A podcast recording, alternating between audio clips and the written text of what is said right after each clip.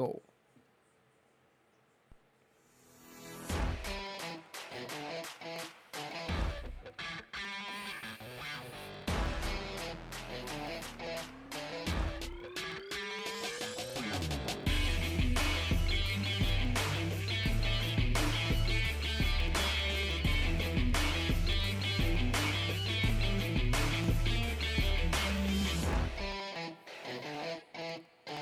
Yes! Hello! Welcome back, everyone! Welcome back again! Tangina! Gago! Nawala! Nawala! Nawala! Ulit! Ulit! Ulit! Ulit! Ulit! Ulit! Ayun, nawala. Nawala yung pang crowd share ko. Ulit! Ulit! Ulit! One, two, three, go! Welcome back, everyone! Hello! Hello, welcome back everyone to J. Cole Time! Yes, we are back again after after months na nawala tayo, uh, andito tayo ulit. Ang daming nangyari in the past few months and isa doon eh wala, ito, I, I upgraded everything na available na meron sa akin. But that's not the issue here. Uh, hindi yung pag-uusapan natin. Pag-uusapan natin ngayon is yung, ito, pagbabalik natin dahil sobrang interesting na mga nangyayari sa uh, lipunan natin ngayon. Lahat tayo is naka-quarantine at least one month. April 14 ang balik natin sa trabaho. And sana, sana hanggang April 14 lang dahil ay na nga, ah, hindi, hindi siya maganda para sa ekonomiya, hindi maganda para sa eskwelahan, specifically, hindi rin siya maganda para sa, in general, kapag nagtagal pa tong virus na to. Pero, well, we'll never know kung ano mangyayari in the past, uh, or sorry, in, the next few days. Hindi natin siya malalaman, but ang pwede lang natin gawin ngayon is manatili sa ating mga bahay, lalo na tayo mga masaswerte uh, na ang trabaho natin is binabayaran pa rin tayo kahit walang pasok. And maswerte tayo dahil na meron tayong trabaho, 'di ba? Unlike other uh, other people, uh, hindi tulad ng ibang mga Pilipino na ang trabaho nila is nasa lansangan.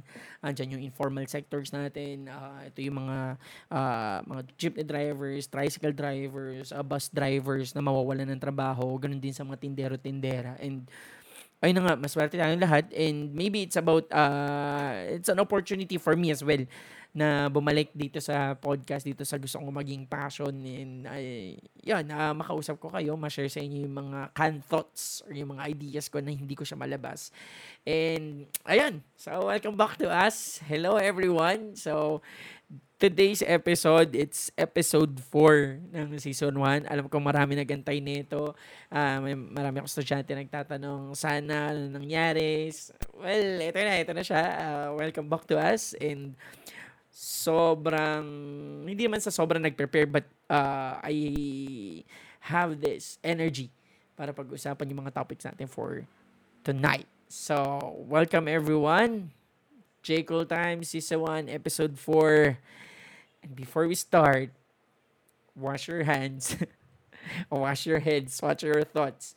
Uh, guys, uh, ngayon pa lang disclaimer po. If you're not an open-minded person dahil ang podcast na to, uh, sa mga unang beses pa lang makikinig dito, ang podcast na to ay uh, pag-uusapin na natin ng mga tungkol sa politika, sa lipunan, mga bagay-bagay na nangyayari, or kahit ano, anything under the sun. It just so happen na um, in the past few episodes, anything about uh, politics. And yun yung mas interesting. I mean, for me. Alright, so if that is not your interest, mm, if you have time, you may listen to it or watch it through YouTube or through YouTube or listen to it uh, through Spotify or Anchor. Uh, but, ayun na nga, uh, kung open-minded ka, makinig ka, manood ka, pero kung hindi, if you have this too much passion, uh, sobrang pag-ibig sa, let's say, let's say, Duterte or or any person in the government right now, uh, you may skip this video, hindi kita pipilitin, hindi kita, you know, bahala sa buhay mo. But if you want to watch or if you want to listen, stay ka lang. Okay? So, now let's start. So, guys, uh, first topic natin for tonight. Actually, natin ko yung topic natin into four parts. So, una natin pag-uusapan is ano yung mga pwede natin gawin in the next 30 days or 4 days na nakalipas, 26 days, ano yung pwede natin gawin. Second, uh, recap natin yung nangyari sa nagdaang mga araw kahit bago pa magsimula yung lockdown dito sa Luzon. And third, uh, ano yung epekto nung pagrereklamo ng mga Pilipino kasi yun yung uh, related sa ikalawa kasi marami nagreklamo maraming nagbigay ng sarili ng mga opinion doon sa mga bagay-bagay and maraming tao nagsabi na very toxic na mga post uh, lately uh, hindi hindi hindi nakaligtas tayo diyan. So last is of course yung sobrang sobrang sobrang sikat ngayon. Actually, he deserves the fame kasi meron siyang ginagawa as a public official. Uh, like nun siya yung klase ng public official na hindi mo siya makikita araw-araw. I mean, sobra siyang rare kasi parang ngayon lang atang may ganong klase ng politiko or statesman. I- I'll call him statesman. Okay, so pag-usapan natin si Tito Soto. Yan, si Tito Soto, si uh, Tito Soto. Tangina si Vico Soto, hindi si Tito Soto. Okay, Tito Soto. hindi, hindi siya kasali. Si Vico Soto, sorry. Vico Soto ang pag-uusapan natin doon sa last part ng uh, ng podcast natin. So, now, let's go to our first topic which is ano yung pwede natin gawin in the next 30 days. So, alam kong utang-utang na kayo. It's been a while. Four days. Sa bahay ka lang. Kasama mo yung nanay mo, yung tatay mo. Kung, kung nandyan sila. Okay. Maswerte tayo kung kasama natin yung mga pamilya natin. Uh, siguro ito yung time para magsama-sama kayo, magkaroon kayo ng bonding. Uh, tingin ko it's, it's about time para magkaroon ng attention ang magulang sa anak. Yung physical attention na nandyan na sila ngayon na It's been a while. It's been a while na magkakasama kayong buong pamilya. Yun nga lang, kung may kapatid ka, uh, for sure, in the past four days, nag-aaway na siguro kayo kung sino maghuhugas ng pinggante o dumaan tricycle, lockdown. Pero may tricycle. But hindi hindi yung masama for me. Okay? So, balik tayo. Uh, for sure, nag-away na kayo magkapatid kung sino maghugas ng pinggan, sino maglilinis ng bahay, lalo na may virus, kailangan natin maglinis ng bahay. And maybe, kung mag-isa ka lang ngayon na, na anak, so you have your parents, okay pa rin naman kasi you have your parents. Kaso nga lang, mag-isa ka lang, wala kang makakausap. Siguro right now, you're installing messengers, TikTok.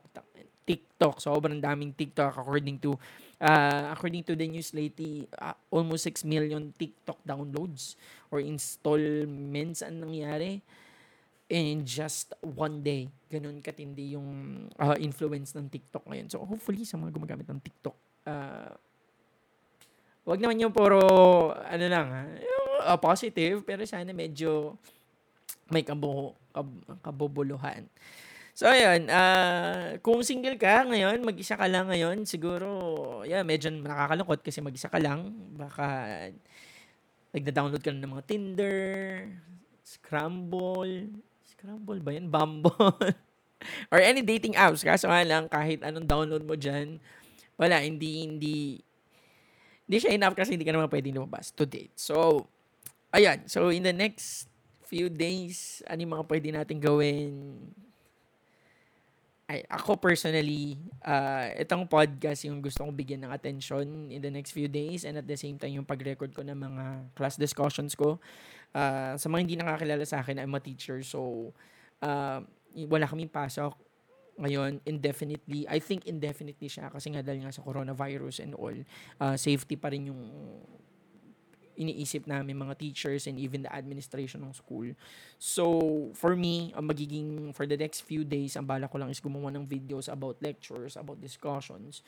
Tapos, ito, itong podcast na to. Kasi, I think, dito sa lockdown na to or dito sa naging, nangyayari, pwede nating i-pursue yung isa sa ilan sa mga passion na pwede nating gawin or yung mga passion na gusto nating matutunan. So for me, eto gusto kong matuto ng editing, video editing, audio editing, uh, sa podcast and all. So that's for me.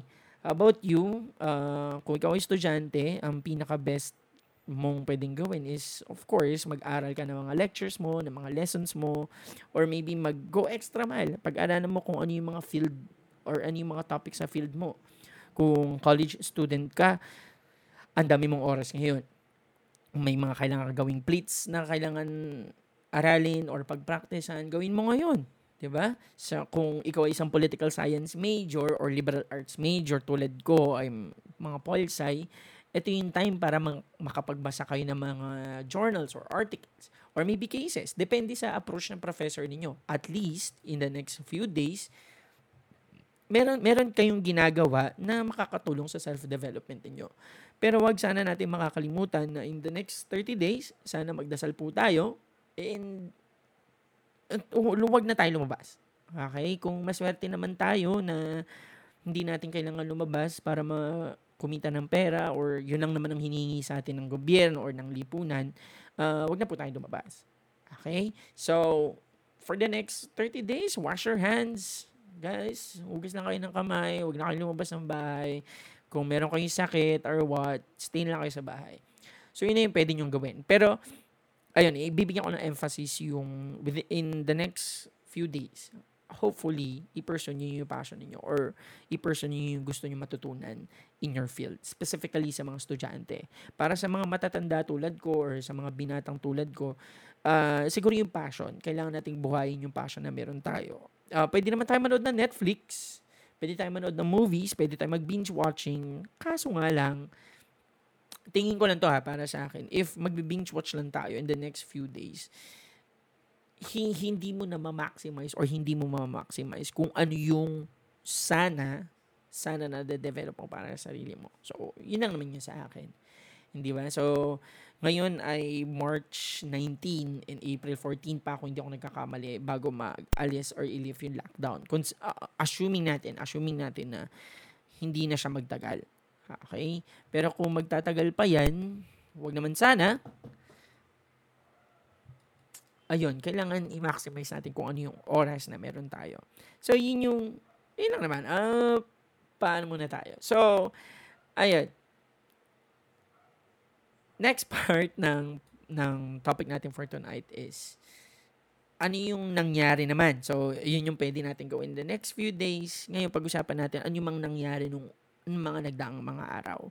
So, last week, nag-declare yung government natin na i-lockdown nila ang NCR and then eventually nakita nila na grabe na pala talaga yung nangyari sa uh, pagkalat ng virus na buong Luzon na naapektuhan and sana sana hindi na dumami sa Visayas or even sa Mindanao. Okay, okay na ito, ito, wag na nating padamihin, wag na nating pagdasal na dumami siya, but andito na tayo. So, ano nangyari in the past few days? So, yung unang measure uh, na, na, na nag-trend ng mga nakaraan is yung paggamit ng gobyerno natin sa police and military. Yung, yung sila yung uh, maging forefront, kumbaga, para ma-address yung pagkalat ng virus. So ngayon, dahil dito sa movement ng government na to, marami nagreklamo. Yun yung yun yung isa sa pinaka nag-trend eh. Ang dami nagreklamo na uh, bakit daw militar ang sagot, medical dapat at hindi militar ang sagot. And meron din mga supporters ang gobyerno natin or naniniwala sila na kesa naman mga doktor yung ilagay natin sa front lines. And naniniwala kasi sila na ma- makukulit ang mga Pilipino and hindi sila susunod sa batas. So ngayon nagkaroon ng clashes of ideas pagdating doon. So ngayon, dun sa part na pag-uusapan natin is Tama ba yung naging action ng gobyerno pagdating doon sa pag-lockdown, paggamit sa military kaysa mag you know, uh, gamitin ng mga doktor. So doon tayo sa part na dapat ba na mayroong militar. Ang para sa akin, in my opinion, naniniwala ako na tama lang naman 'yon na mayroong enforcement ng military and enforcement ng mga police. Bakit? One, public safety or public health is also for public safety. Alam natin na kapag merong, kahit sa movies, alam naman na natin yan, na merong mga tao talaga na magkakagulo eh. Nagkaka, magkakagulo yung mga tao and automatic yan na kailangan natin i-suppress kung ano man yung magiging possible violence doon sa pangyayari. Ngayon, doon sa pag-agree ko doon sa part na yon hindi siya 100% yung pag-agree ko. Kasi, naniniwala ako na dapat, nung i-deploy si mga military, dapat sana, pati si health, uh, health sector is i-deploy. Ito ngayon yung misconception ng marami.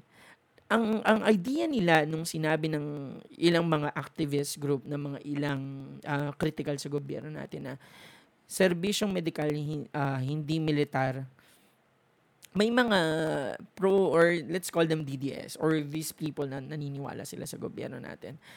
Para sa kanila, ginawa nilang literal yung konsepto na medical, hindi militar. Sabi, meron pang meme na instead daw na militar yung nasa checkpoint, gawin na lang daw doktor. Meron na, tapos yung, yun, yung doktor nasa checkpoint, yung militar nasa ospital.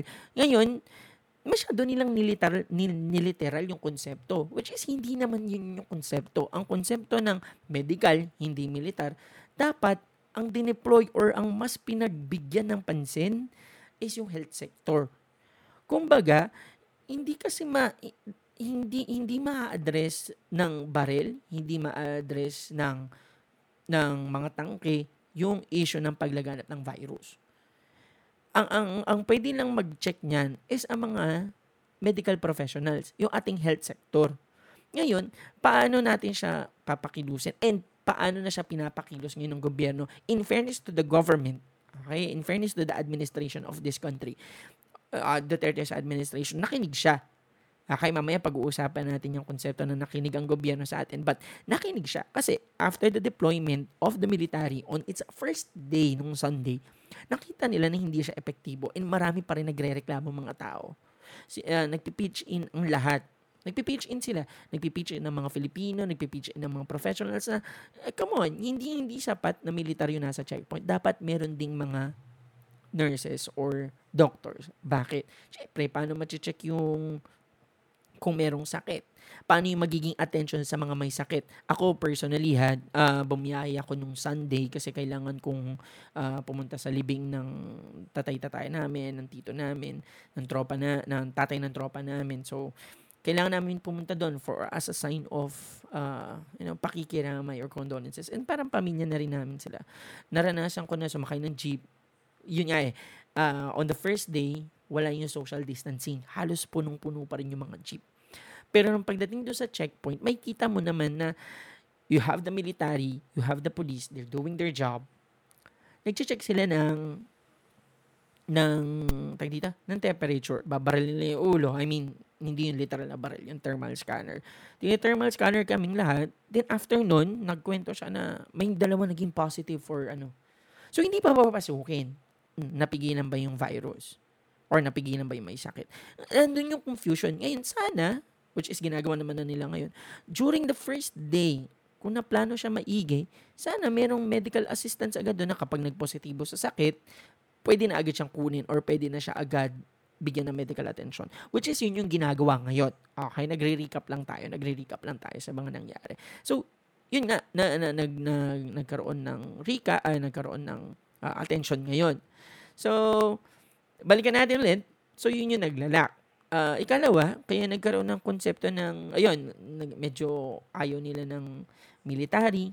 Kasi nga, uh, hindi natin din sila masisisi kasi nga in the past, in the past, uh, nagkaroon ng medyo, medyo hindi magandang image ang military sa mga civilians. Okay? Uh, that's martial law, yung panahon ng martial law. But, ayun na nga, eh, in the minds of other people, yun yung pan- pananaw nila. Pero in in the minds of other people as well, tulad ko, ako hindi ako naniniwala na posible yung martial law nung nag-deploy ng mga ano. Kasi, in the first place, ako, para sa akin, naniniwala ako na kailangan yung military.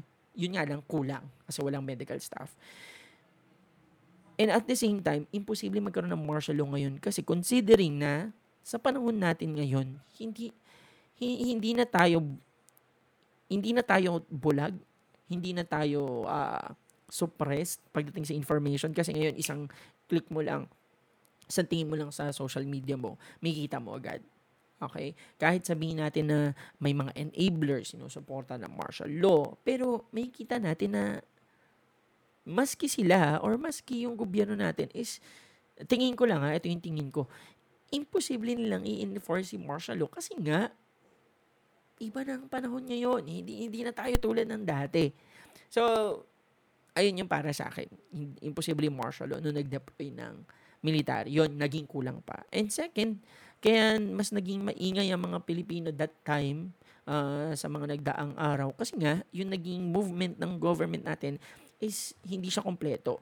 information, hindi siya kompleto, walang konkretong mga plano, walang uh, ano yung mga risk assessment na ginawa nila para maging smooth yung transition. And may kita natin in the past few days na nagkakaroon ng problema sa mga checkpoints, uh, yung social distancing na tinatawag natin. And doon, makikita natin na we're working progress, pero sana maintindihan ng iba, kaya mga nagre-reklamo yung mga tao kasi nga, merong problema and kulang talaga yung information. So, yun yung nangyari in the past few days. Pero eventually, doon natin makikita na nakinig naman ang gobyerno. Kasi, uh, after nung mga reklamo, which is sobrang daming reklamo.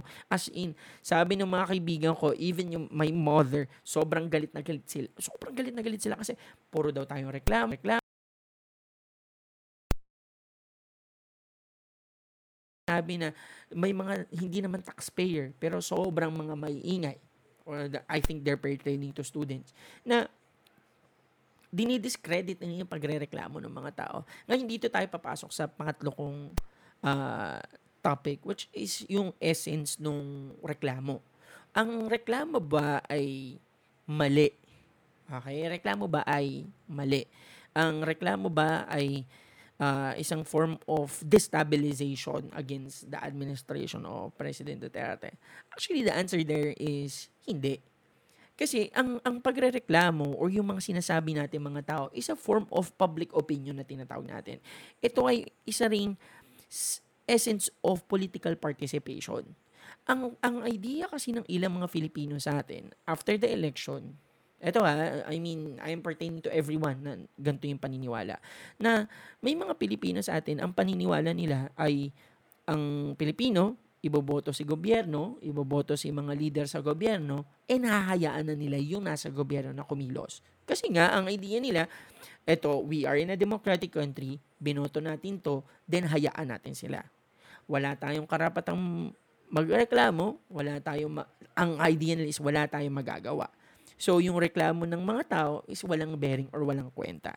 Ngayon, ito yung sasabihin ko to all of you na ganun yung pananaw na mali yung ganong klase ng pananaw. Bakit siya naging mali? Kasi, ang bansa natin ay isang demokratikong bansa. Okay? Uh, by essence, by, uh, by the book, by our constitution, nakasaad dyan na tayo ay isang demokratikong bansa. Okay? Ibig sabihin, malaya tayo, meron tayong mga karapatan na nasa konstitusyon at isa sa mga karapatan na yun is our freedom of speech and expression. And this freedom of speech and expression, ito ay limitation sa powers ng government. Anong ibig sabihin nito? Ang gobyerno po natin ay sobrang makapangyarihan. Pwede nilang gawin kung anong gusto nilang gawin. Yung ginagawa nila yun, kasama yan sa kapangyarihan nila. Ngayon, kapag yung kapangyarihan na yun Okay? Sobra yung pag-exercise nila or hindi nila nagamit yung kapangyarihan na yun. Nandito ngayon yung safeguards. Nandito ngayon yung karapatan natin, yung kapangyarihan natin para i-check sila or ilimitahan yung ginagawa nila. By limit means kapag sobra yung paggamit ng kapangyarihan, ililimit natin sila. Kapag hindi naman nila ginawa yung trabaho nila, pang-push siya para gawin nila yung trabaho nila. In short, karapatan natin yon And yung reklamo na nangyari in the past few days, and mangyayari pa yan sa mga susunod na mga araw, ang reklamo niyan is very essential. Kasi the more na mas nagre-reklamo ang tao, ibig sabihin yan, mas merong pakialam ang tao. And kapag merong pakialam ang tao, ang gobyerno po natin ay kikilos. And may kita naman natin na ang gobyerno ngayon ay kumikilos ayon doon sa gusto ng mga tao. As, merong, meron akong post in Facebook which is nag-trend siya, nakakatuwa kasi umabot siya ng 10 10,000 shares, almost 8,000 likes, reactions and whatnot. Pero sobrang dami naging negative yung comments, ang daming toxic comments na sinasabi nila na uh, credit credit grabbing daw kasi hindi naman daw magre uh, kahit hindi kayo magreklamo, gagawin daw 'yun ng gobyerno and so on and so forth. Uh, dapat tumahimik na lang daw tayo kasi you know, gagawin naman din siya ng gobyerno, matatalino daw ang nasa gobyerno. Uh, ngayon, nakakatuwang isipin na pwede mo, pwede natin silang i-rebat. Paano natin sila i-rebat? One, kung naisip na siya ng gobyerno una, bakit hindi niya pa yung ginawa? Bakit kailangan pang, ka, bakit kailangan pang may gawing hakbang, yung ginawa ng yung hakbang? Bakit hindi nilang nila ginawa yung hakbang na sana na gusto ng tao? Assuming, kunwari, na sinasabi nila is, ano isip niya ng gobyerno or what not? Kung naisipin ng gobyerno, unang-una pa lang, sana ginawa na nila. Tama po ba? So, doon tayo sa susunod. Ang sabi naman nila is, uh, yung pagrereklamo ninyo, toxic yan. Okay, toxic yan. Wala yung, ano. lahat ng reklamo is, meron niyang emosyon. So, nagiging toxic talaga siya in nature. Depende yan sa pagtanggap mo nung puna ng mga tao. Kung ang tingin mo sa pagpuna ay, you know, is a form of uh, resentment, mali yun. Kasi ang pagpuna is actually a form of asking the government to do its job. Gawin niya na mas tama. 'Di ba? Hindi ganito lang naman 'yan eh. Yung reklamo ng mga tao, ako personally, ang dami kong reklamo that time. Ang reklamo ko is butihin or pagbutihin ng gobyerno yung kanyang trabaho. Kasi maraming mga tao ang magsasuffer doon sa actions na ginawa niya. Ako, maswerte ako Maswerte ako kasi nung nagkaroon ng sinabi ng lockdown, ng lahat-lahat na na to, meron akong bahay na tinitirhan, meron akong apartment na tinitirhan, meron akong sweldo mula sa employers ko or sa, sa school na pinagtatrabaho ko and bibigyan pa rin nila kami ng suporta kahit walang pasok. Maswerte ako. Pero paano yung ibang mga tao? Si, sila yung magsasuffer doon sa incompetencies, doon sa maling, hindi mamali, pero yung kakulangan ng gobyerno. Ngayon, uh, again, babalikan natin, yung reklamo is in essence, hindi siya masama.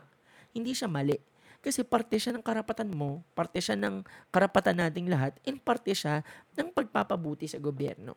And kahit mismo sa mga kakilala ko nagtatrabaho sa gobyerno, specifically, meron akong professor, nagtatrabaho siya sa uh, parang CIA ng Pilipinas. Siya mismo nagsabi na nakikinig ang gobyerno, yun ang reference ng gobyerno, yung, yung nararamdaman ng mga Pilipino. Eh, yun naman kasi ang dapat. Yun ang tunay na essence ng demokrasya and at the same time, essence ng isang magandang gobyerno, yun nakikinig sa tao. And para sa mga nagsasabi na uh, may time pa ba ang gobyerno na mag-Facebook? Of course, meron silang time mag-Facebook kaya nga sila meron communications committee. Meron silang communications agency. Nakikinig sila. And even even if you listen to the president, pag nakinig ka sa mga sinasabi niya, lagi niyang pinepertain or lagi siya nagsasalita na base sa nakik- naririnig niya sa Facebook, nakikita niya sa social media, kasi yung hinaing natin, binabalikan niya. Eh yun yung maganda kasi binabalikan niya. Ngayon, di ba nga, doon natin makikita din na nakinig ang gobyerno kasi tinira siya ng tinira ng tao and meron din mga tao na hiningi naman nila yung asa na ba yung ibang aming government officials? Ba't hindi sila kumikilos? Eh, yun yung isa sa magandang ginawa ng gobyerno na pinasa nila eh. Actually, tama yun na. Hindi naman nila pinasa, pero pinaalalahanan nila na hindi lang national government ang kumikilos or dapat kumilos, pati na rin ang mga local government units. Pero babalikan natin yan kasi yan yung huling topic natin. Pero ayun, sa reklamo, kailangan maintindihan nating lahat na public opinion Okay? Public opinion shapes public policy. Kung ano yung gusto ng tao, yun ang gagawin ng gobyerno. Kahit anong sabihin natin na ang gobyerno gagawin yan kung anong kailangan niyang gawin. Yes, totoo yun. Pero it doesn't necessarily mean hindi niya napapakinggan ng tao. Okay? And para naman sa mga para sa mga supporters ni Duterte or dun sa mga tao na nagsasabi na huwag kayo magreklamo, makinig na lang kayo or sumunod na lang kayo, ganito lang naman. Kung ayaw nyo makinig, or ayaw nyo marinig ng mga reklamo, eh di wag kayong makinig. Takpan nyo yung tenga ninyo, ipikit nyo yung mga mata ninyo sa lahat ng reklamo. Pero wag na wag ninyong bubusalan yung mga bibig ng gusto magsalita. Kasi ito yung naging problema natin for the longest time in in the political life of Filipinos. Natahimik na ang mga Pilipino. Bakit naging ganyan ang gobyerno natin? Bakit kulang-kulang ang serbisyo? Bakit kulang-kulang ang mga pangangailangan, yung mga bagay na sana ibinibigay ng gobyerno? Kasi in the past few years, hindi nagsasalita mga Pilipino. Sino lang nagsasalita? Mga aktivista. Ang sasabihin pa natin sa mga aktivista, mga salot sa lipunan, mga NPA, mga walang ambag sa lipunan. But kung titingnan natin, yung ginagawa nila is in essence, mas nakakatulong pa nga sa atin. Pero ayun na nga, yun yung yun yung problema eh. Ang ang tingin ang tingin natin sa mga nagsasalita ay komunista agad. Ang tingin natin sa mga nagsasalita ang gusto is pabagsakin ng gobyerno. Pero hindi yun ang, hindi yun totoo. Sana maintindihan natin na yung boses nating mga Pilipino ay sobrang importante at dapat nagsasalita tayo kung merong mga bagay na dapat nating sabihin sa gobyerno. And in fairness to this government, nakikinig sila. And sana sa mga DDS, huwag kayong magalit kung sasabihin namin na nakikinig ang gobyerno. Dapat nga matuwa kayo na nagreklamo kami, pero may ginagawa pa rin ang gobyerno or sinusunod or nakikinig ang gobyerno doon sa mga hinaing namin. Eh, hindi naman para sa amin yung hinaing na yun, para sa ating lahat. Okay? And dahil just speaking of reklamo, ito, yun, ito na yung pinakamalupit kahapon. Ito na. So, in fairness naman, nung makalipas ng ilang araw, mas continue nagsasabi ng huwag kayong magreklamo kasi kailangan nyo nilang sumunod. Siguro nakita na nila yung epekto nung, nung lockdown. Nakita na nila yung epekto nun sa buhay ng mga tao, lalo na yung mga, sa mga mahihirap. May kita natin sa mga mahihirap na sila yung mas nagsasuffer. Meron akong nakitang video, pati picture na isang matandang lalaki, yung taxi driver, sobrang nadurog yung puso ko kasi imaginein mo na wala silang regular na sweldo, nagbaboundary lang sila, uh, ang sweldo nila is babase lang doon sa ilan yung nakasakay sa kanila. Iniisip ko pa lang, paano sila? Paano sila mabubuhay sa mga susunod na mga araw? Lalo na't walang malinaw na plano ang gobyerno. Iniisip, iniisip ko hanggang ngayon, paano kung humaba pa yung yung yung trate ano tragedy na na-experience natin. Ano, ano nang mahiyari sa buhay nila. And yun na nga, uh, kinall out ng gobyerno yung attention ng mga LGUs. So ngayon yung mga tao nag-shift na yung kanilang mindset. Okay, the, the, the national government is doing its job which is I agree, ginagawa ng national government yung trabaho niya kaso nga lang hanggang hanggang ngayon para sa akin ay kulang pa rin but they are doing their job ngayon yung mga local governments na ibigay sa kanila yung weight ngayon. So, very interesting na yung mga nagsabi na huwag kayong magreklamo sa gobyerno. Sila ngayon yung isa sa mga nagre-reklamo sa local government official nila. And maybe, sana, na-realize nila na, oh, importante pala magreklamo. Kasi, yun na nga, kasi pagdating sa local government units natin, may kita natin na hindi sila prepared 'di ba? Sa NCR pa lang alam natin na hindi sila prepared lalo na sa mga karatig bayan or probinsya. Kahapon sobrang sobrang nakita natin yung differences ng iba't ibang mga bayan. Nakita natin yung difference ng Pasig, ng Marikina, ng Cainta Rizal sa lahat ng bayan sa NCR.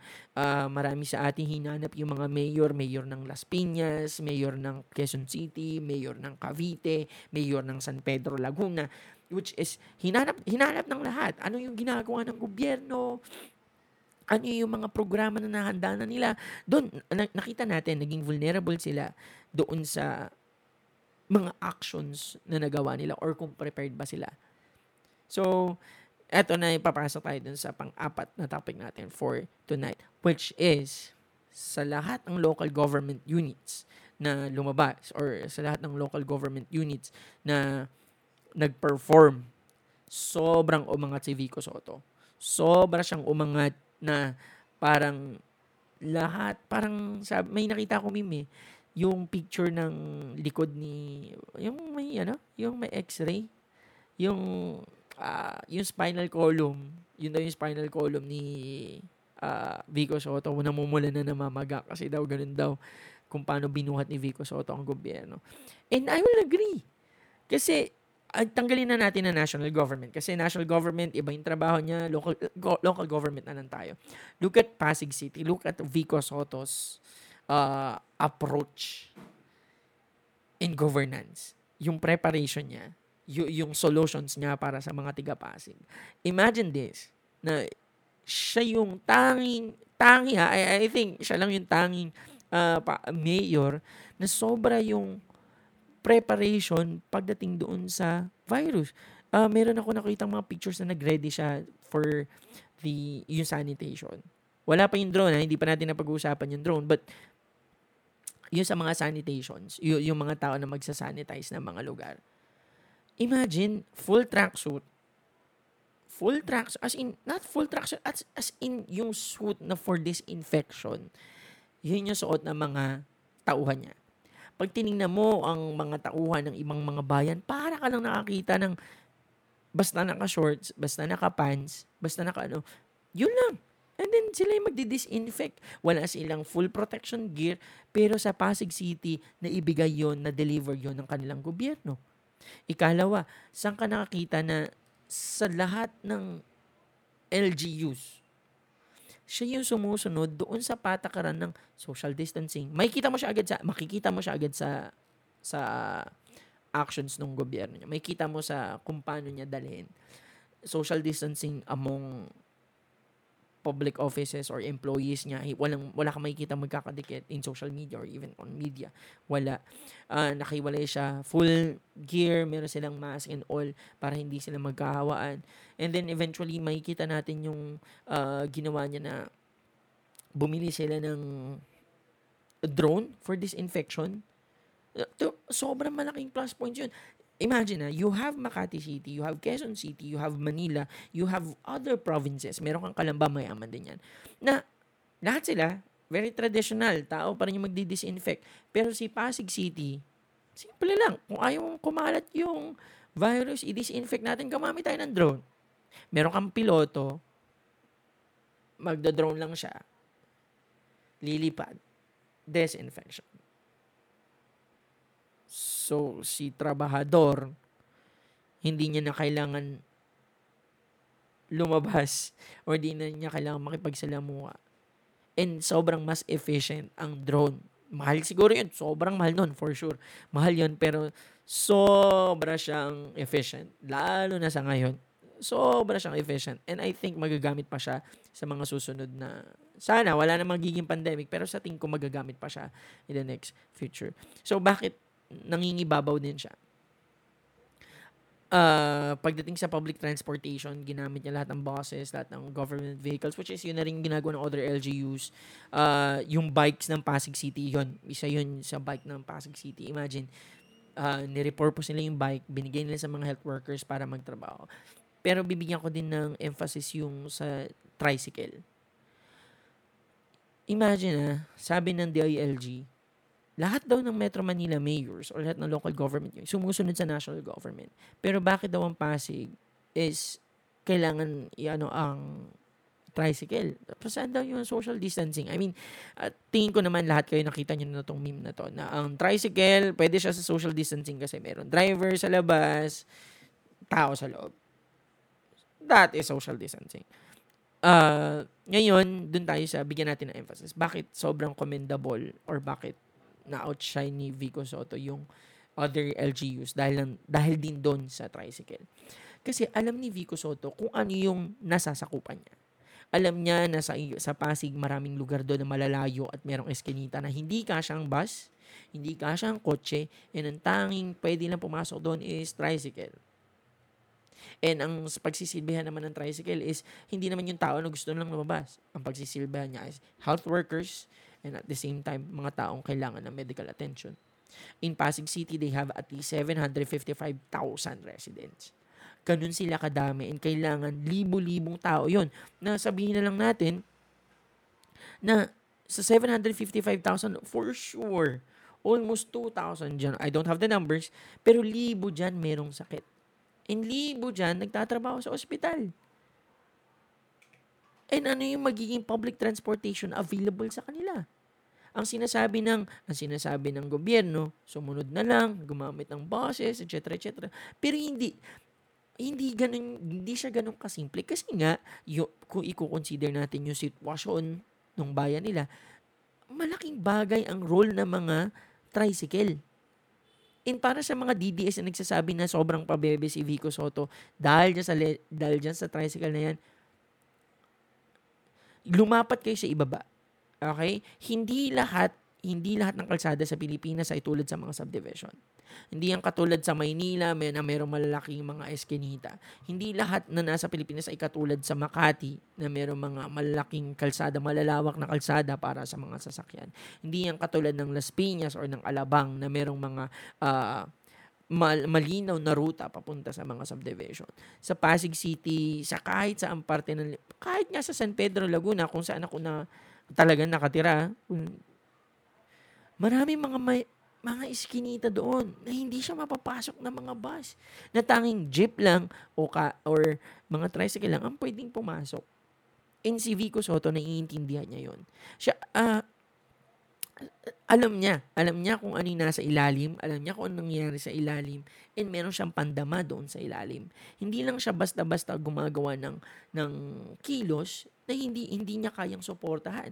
Imagine this, uh, merong directive ang government na kulang, pero hindi niya, hindi niya sinisi ang gobyerno. Ha? Gumawa siya ng paraan niya para i-address yung kulang. Ngayon, nung na-address yung kulang, si gobyerno, iba yung directive So ngayon, yung directive ni government is alungat do sa solusyon na naisip ni Vico. Sige, let's let's uh, try to, you know, understand na lang si national government. But here's the thing.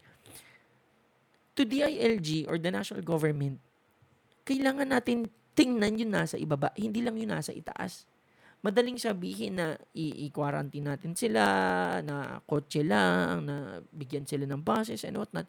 Pero nakakalimutan natin yung pinaka-essence sa ilalim eh. Yun nga sabi nga ni Vico, wag na natin pag-usapan yung ekonomiya, wag na natin ano yung social implication. Tingnan na lang na natin yung anong itsura ng lugar, ng kalsada, paano natin matatransfer or matatransport yung ilang mga tao from one destination to another destination tricycle ang sagot. Okay? And, ayun, babalikan ko si San Pedro Laguna. Para San Pedro Laguna na lang. Pwede mo bang papuntahin ang bus ng San Pedro government mula bayan ng San Pedro hanggang sa Langgam, hanggang sa Upper Villages, hanggang Estrella. Eh, ang kasya lang doon is tricycle or jeep, which is pinagbawal ng national government. Pagsasabihin na, eh, di maglakad sila. Eh, ang San Pedro, merong ospital sa Nara, sa Upper Villages, na sobrang liit. Na nung na-hospital ako doon na pag na-hospital ka, ikaw rin ang bibili ng gamot mo. Imagine na, ikaw yung, ikaw yung hospital, ikaw rin yung bibili ng gamot mo. Ganun ka-fucked up yung public health care natin and yung public transportation natin na kailangan mag-adjust ng lahat. And sana mag-adjust din yung gobyerno doon sa kalagayan or doon sa yung sa, nang, yung sa sitwasyon ng mga nasa ibaba or ng mga mahihirap na tao. So, yun yung sa tingin, oh, para sa akin, nag-outshine, doon nag-outshine si Vico Soto sa lahat, again, sa lahat ng politiko. Ah, siguro, idadagdag ko lang din. Sorry, idadagdag ko lang din. Siya lang ata naging transparent sa ipamimigay na pagkain sa lahat ng mga tao sa Pasig ang ilang mga local government natin, nagpicture lang sila ng bigas, ng pagkain, ng kama, or ng ipamimigay nila, pero walang computation kung magkano yung gagastosin ng gobyerno. Pero si Vico Soto, merong computation, merong breakdown, ano yung ibibigay niya sa tao niya. Which is, ito yung nakakatawa, or nakakatuwa in essence. Kasi yung ibang local government units, again, wala silang malinaw na receipts, wala silang malinaw na kung saan mapupunta yung pera, magkano yung gagastosin nila transparency again.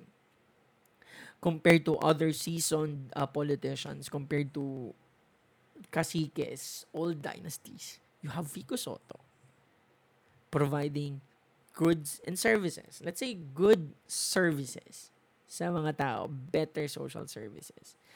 At the same time, nagiging transparent. He's doing his job based or accordant in accordance to the law. Ganun lang kasimple. And yet, yung iba nating mga politiko, wala. Di ba? And another thing, oh, ang dami ko ng ano ah, inputs. Si Vico Soto, pag namigay siya ng goods or namigay siya ng mga tulong sa tao, ang makikita mong muka, Pasig. Pasig. Pasig government. Service siya ng Pasig government. But if you look at other governments, other local government units, tayo na nandun, nandun yung mukha ng politiko, nandun yung pangalan nila. The typical the traditional Filipino politician na hanggang sa uli, lahat na lang ng bagay is tungkol sa kanila. Lahat ng actions nila is parang lagi na lang utang na loob ng mga Pilipino sa kanila. Kahit in the first place, sana kung ginawa nila yung trabaho nila una, kung ginawa nila yung trabaho nila na LGU, wala tayong magiging problema sa pandemic. Kasi meron tayong magandang healthcare system. Remember, in different cities, meron sila mga ospital. Kung nabigyan ng pansin yan, hindi ang ganda ng public healthcare system natin, hindi magkukulang ang mga nurses. Sabihin na lang natin ito, we're nasa pang ilang araw pa tayo? Pang-apat na araw pa lang tayo. Nasa pang-apat na araw pa lang tayo. Wala pa tayo sa 30 days, ha? Pang-apat pa lang na araw na tayo magkukulang at magkukulang ang mga nurses dyan or mga doctors. Kung yung mga nagdaang mga administrasyon, nagdaang mga local government units, although yung mga local government, sila-sila din naman ako po, kung ginawa nila yung trabaho nila, edi sana sa mga gantong senaryo, sa mga ganitong pagkakataon, hindi tayo ng mga problema or hindi tayo magkakaroon ng problema. Kung ginawa nila na maayos yung trabaho nila. But yun na nga, uh, aminin man natin sa hindi, hindi yun yung ginawa nila. Hindi sila prepared doon. So, sana, sana ma, sana, sana ma-pressure, no? Sana ma-pressure lahat ng local government units, lahat ng mga politiko, ma-pressure sila kay uh, Vico Soto. And that's it. Sana, sana, sana in the next uh, in the next elections, sana hindi to makalimutan ng mga Pilipino kung gaano sila hindi naman sa pinabayaan, pero kung gaano sila binigyan ng kulang na serbisyo ng kanilang mga local governments. Uh, ng kanilang mga mayor, ng mga councilor nila na magaling lang kapag eleksyon, na lumalapit lang sa tao pag eleksyon. Ngayon, hindi na sila makalapit. Wala kang makitang mukha nila, wala kang makitang mga tauhan nila. Nasa bahay sila. Wala silang ginagawa. And maybe, sana, sana, by 2022, piliin natin yung mga leaders na kahit walang exp- kahit bata, kahit bata pa lang, at least merong gantong klase ng pag-iisip. Sana maging sapat na. Ngayon, uh, balikan ko lang ulit, sana uh, for to Mayor Vico Soto, hindi niya naman kailangan maging uh, hindi niya kailangan maging presidente. Although lahat tayo hanapin natin. Hindi siya bayani, hindi siya hero, hindi siya superhero. He cannot change this country tulad ni President Duterte uh, na, you know, nagbigay siya ng pag-asa sa atin, si President Duterte. But just so happen na, yes, hindi siya perfectong tao. Hindi niya, hindi niya nagawa yung mga pangako niya noon. Pero yun, ito yung lesson eh. Hindi, hindi siya, hindi siya, hindi siya hero. Hindi siya Diyos. Hindi niya magagawa lahat. Same goes with Vico Soto. Yes, ako personally, if tatakbo siyang president in the years to come, I'll support him kung hindi siya magbabago, kung mananatili siyang ganyan, kung hindi siya makokontrol ng mga nasa paligid niya, kung alam niyo na kung ano ibig ko sabihin. But again, for me, hindi hindi niya kailangan maging presidente agad, hindi niya kailangan maging presidente to be honest. Change Pasig. Mayor Vico Soto, change Pasig, be a symbol of change, impluensyahan po ninyo other local government units, lahat ng kabataan ngayon, sana sana maging kayo yung dahilan para tumaas yung standard namin sa lipunan na to, tumaas yung pagtingin namin sa mga government officials na sana kayo yung magiging batayan. And sana yung mga government officials natin is i-emulate kayo. Kasi hindi hindi matatapos ang pagbabago sa buong Pilipinas kung sa Pasig lang siya nangyayari. So, I guess that's it. So, kung meron kayong uh, opinion dun sa lahat na nasabi ko, pwede kayong mag-send sa akin sa dito, dito. Yan. Sa Twitter ko. Pwede kayong mag-send ng DM dyan sa sub, sa YouTube po. Subscribe kayo. Tapos mag-iwan lang kayo ng message kung meron kayong gustong i-share. Meron kayong sarili nyong opinion. Share it to me. Tapos pag-usapan natin siya ulit bukas or mga sa mga susunod na araw. So, tingin ko, Di ko alam kung paano i-end, pero i-end ko na to. Uh, yan. Just tell me. Ano yung nasa isip ninyo? Ay, it's nice to be back na masaya ako na na-share ko yung mga nasa utak ko na hindi ko masabi. I guess ito yun. Ito yun. So, sana supportan pa ninyo ako sa mga susunod na araw. Supportan ninyo ako dito sa sa podcast na ito. So, maraming maraming maraming maraming maraming salamat. Guys, reklamo lang tayo. Kasi sa reklamo natin, nakikinig ang gobyerno. Maraming, maraming, maraming, maraming, maraming, maraming, maraming, maraming, maraming, maraming, maraming, maraming, maraming, maraming salamat po sa inyo lahat. So, God bless to all. Hugas tayo ng kamay and J Gold time. Padayon po sa inyo lahat.